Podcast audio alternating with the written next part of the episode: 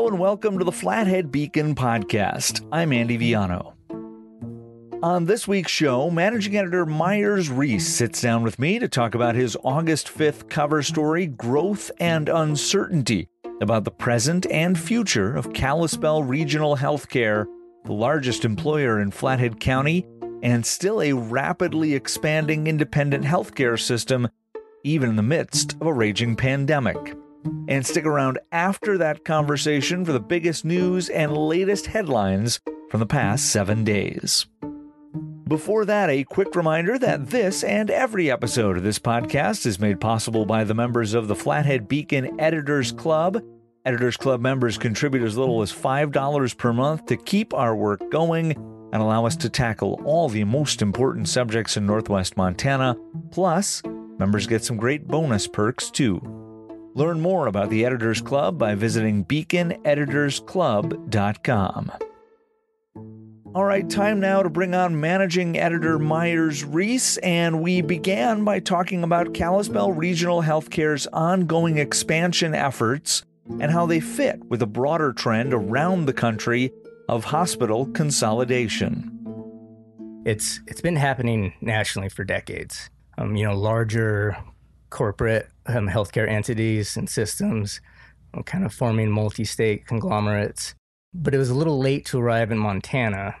But here locally, Kalispell Regional Healthcare is still independent, locally owned and operated, and um, they've always been very adamant that that's how they'd like to remain that, and that's been that's been consistent throughout um, all the different administrations. So what we've seen at KRH, as most people are aware of who've been here for the last decade plus, is KRH has been uh, acquiring and forming relationships with a multitude of different local entities. And to date, um, the KRH system includes 47 clinics, three hospitals, North Valley, KRMC, and the health center. And uh, you know, close to 200 physicians, and so it, it is a a large regional network. But what this story looks at is their efforts now to expand that regional network even beyond the county borders. So uh, I guess KRH already has an existing what they call a management agreement with Cabinet Peaks Medical Center in Libby. And then over the last year plus, they've been in discussions with, with various Highline healthcare institutions. That's all part of this, you know, looking looking at other institutions outside of Flathead County who can maybe partner with KRH. But the the relationship that now has been formalized the most is the Marias Medical Center in Shelby. And so they they're finalizing the process, which they think would be done will be done by the end of the year. But when it's all said and done, KRH will acquire the Marias Medical Center Critical Access Hospital, the Heritage Center Assisted Living Facility, and Britton House Staff Housing, along with uh, the Marias Care Center Skilled Nursing Facility, all in Shelby. And those will all become subsidiaries of, of KRH. I wonder, Myers, if you know much of or been able to to figure out much of the the why this is important to KRH. Is it a more aggressive move to try and and be larger and increase revenues, or is it is a, a defensive maneuver in some ways to try and remain viable when, and like you were talking about, there's consolidation going on uh, everywhere and, and competition's getting bigger and bigger. Well, I, I think from from their point of view, you know, building economies of scale, building diversity in relationships, whether that's diversity in expertise, geography, all of that does help them stay independent. And, you know, it from the other side of the coin, from Marias Medical Center, and I spoke with their CEO, it gives them access to new capital, gives them access to new expertise, different resources that they otherwise wouldn't have. But with that said, part of this is somewhat of a, a natural step because KRH has been providing assistance and had a presence along the High Line for quite a quite a few years. Even the CEO of Marias Medical Center recalled working at Northern Rockies Medical Center in Cut Bank back in the 90s. And he remembers even then, KRH was helping with resources and just had a, a presence. You know, it, it, it goes both ways. It, it helps that they do help these smaller institutions, which have an increasingly tough time surviving in the modern healthcare land, landscape. And then it adds benefits for KRH as well as the hospital continues and the and the healthcare system, KRH continues to expand into to new locales and, and work with additional properties. What are the, the financial realities right now for uh, for that group?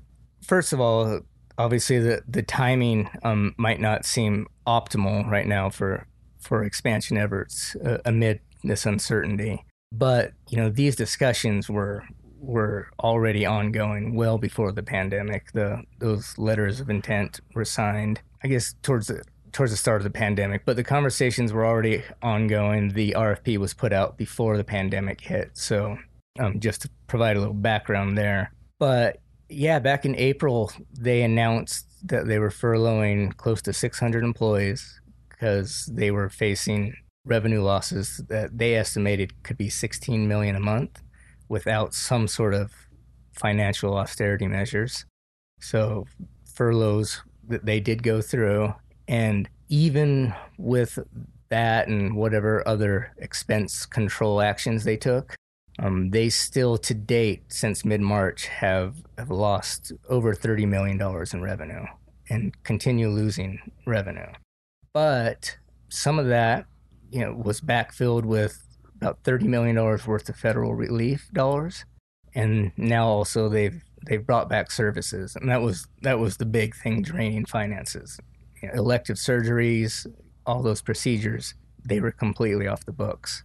Even if they're not at full capacity, if they're even if they're limiting some services, they're still back to a degree, and that is bringing revenue streams in. And also, um, Cindy Morrison did not have an exact number, but she said, quote, the vast majority of those 600 employees are, are back at the hospital working. Well, to, to switch gears a little bit, it, it's hard to write about hospitals in the summer of 2020 without mentioning the coronavirus, obviously, um, which uh, continues to expand here in, in Montana. And, and we've seen growth in cases in Flathead County recently as well. How prepared right now does KRH feel to handle, uh, I guess, the current influx in cases and, and any potential increase uh, down the road? I talked to Dr. Doug Nelson, who is the chief medical officer, and he was very clear in describing how much better prepared KRH, local health officials, just really the healthcare system in general is now compared to when this first hit in March and April everything from testing to just you know knowledge of the the disease and best ways to approach strategies and all of that we're in a much better position now. And even with the recent influx it's not straining bed capacity it's not straining resources you know too greatly right now.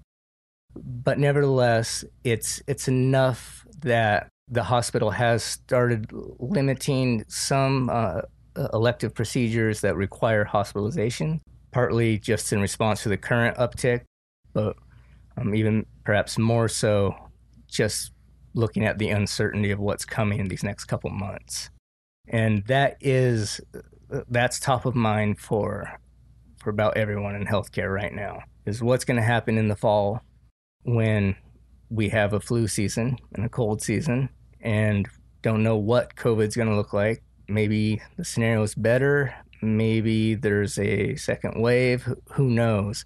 But those all intersecting at once.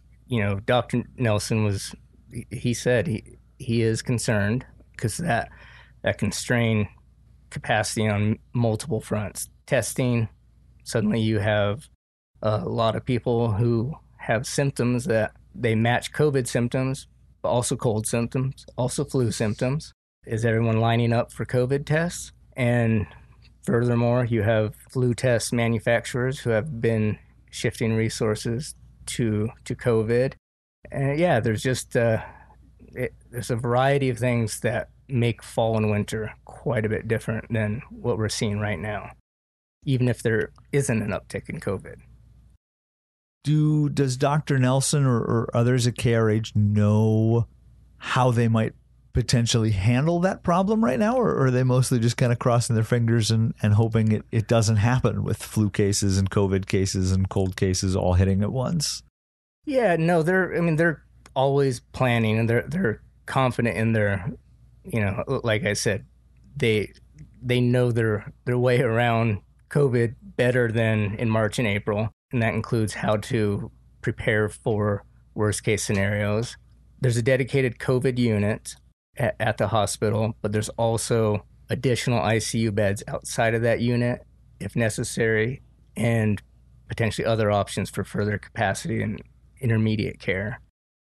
And then there's also the alternate care facility that the U.S. Army Corps of Engineers constructed in the vacant third floor of, of the Montana Children's Medical Center. And so there's, you know, they they certainly have have plans, have contingencies, but some things are not in local, um, you know, not in local healthcare officials' hands. You know, from testing to you know, other other factors that are driven by national trends or um, not. So yes, I would say that they they they have the, their plans, but there's there's certainly a lot of you know X factors that they'll have to react to and, and plan for. Well, Myers, thank you very much for uh, for stopping by and uh, and for the insight. All right, thank you, Andy. To learn more about Kalispell Regional Healthcare, to read Growth and Uncertainty, Myers' story, and to catch up on all the other in depth reporting we've done on KRH over the years, visit flatheadbeacon.com. Now, here are the biggest stories from the last week as of Tuesday, August 4th at 11 p.m. Coronavirus cases continue to be confirmed in large numbers throughout Montana, with another 858 new cases identified in the last seven days. The state has now recorded more than 4,300 positive tests since the outbreak began in March, the majority of which have come in the last month. 64 people have now died from the coronavirus statewide, with 1,484 cases active as of August 4th. Flathead County, meanwhile, was labeled one of several hot spots in the state by Governor Steve Bullock at a press conference last week. There are 139 active COVID 19 cases in Flathead County as of this recording, third most in the state. Those 139 cases represent more than half of the cases identified here since March, and of those, 13 people are currently hospitalized. Another 47 non residents in Flathead County have also tested positive for COVID 19. Health officials, including Kalispell Regional Healthcare's Dr. Doug Nelson, continue to plead with residents to wear masks when out in public, which are mandated by the state, and to maintain good social distancing in an effort to stem the continuing spread of the virus.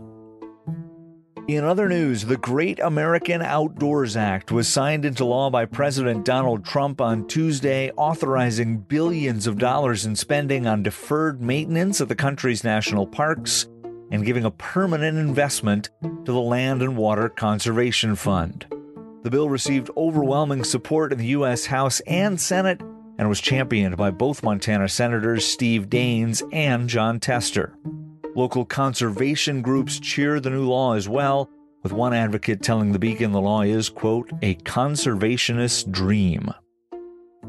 Elsewhere, the largest wildfire in northwest Montana, the Magpie Rock Fire on the southern end of the Flathead Indian Reservation, has come largely under control as of Tuesday. However, one day earlier, a new fire was discovered, this one on Bird Island in Flathead Lake.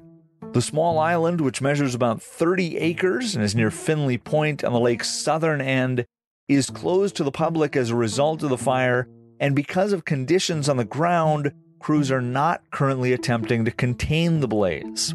The Bird Island fire was measured at about two acres on Tuesday. And finally, two investigations in the North Fork area of Glacier National Park are ongoing as of Tuesday night. Officials continue to search for the person or people who set eight fires near inside North Fork Road late on the night of July 22nd, one of which destroyed a historic cabin near Polebridge. A $10,000 reward is being offered for information on that case. And at the same time, searchers are looking for a 68 year old man, Barry Tragan, whose vehicle was parked at Kintla Lake on July 22nd, but who has not been seen since. Tragan from Columbia Falls is 5 feet 10 inches tall, weighs 220 pounds, with gray hair and hazel eyes.